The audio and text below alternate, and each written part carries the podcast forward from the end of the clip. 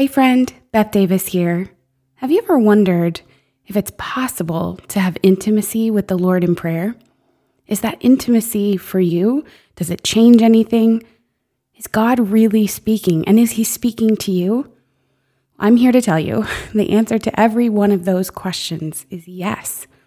And I want to invite you to join me and find out for yourself, to find out more of His heart for you in the Well Abide a six week mentorship program with yours truly. You can find out more at blessedshe.net slash the dash well dash abide. See you there. July 11th, 2021. Today's reflection is written by Shalini Bluba. It's time to get uncomfy. I love today's gospel, Mark 6, 7 through 13, because it's a beautiful illustration of just how radical living out our faith is. I also love this gospel because for as easy it is to be discouraged, um, I can't just pack up and leave everything behind, God. I'm reminded that my own little way, my own little corner, radically living out my faith might look different. That's okay. It's enough.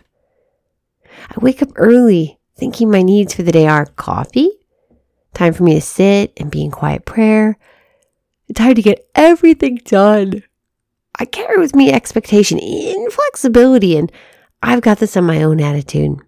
Joke's on me. I hear our little one stir, and immediately I'm reminded that my true need for the day is to simply love and serve well on the journey He's called me to. I let down my sack of expectation and inflexibility and say a quick prayer Jesus, equip me for this day. With open hands and heart, I welcome your Holy Spirit will guide me along the way. With an open mind, may you remain with me through whatever comes today.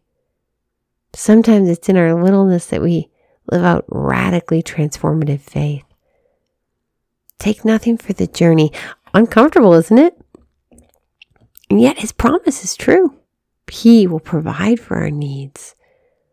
What are you carrying in these moments that you can let down?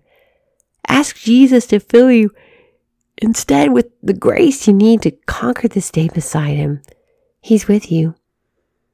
You and He make two.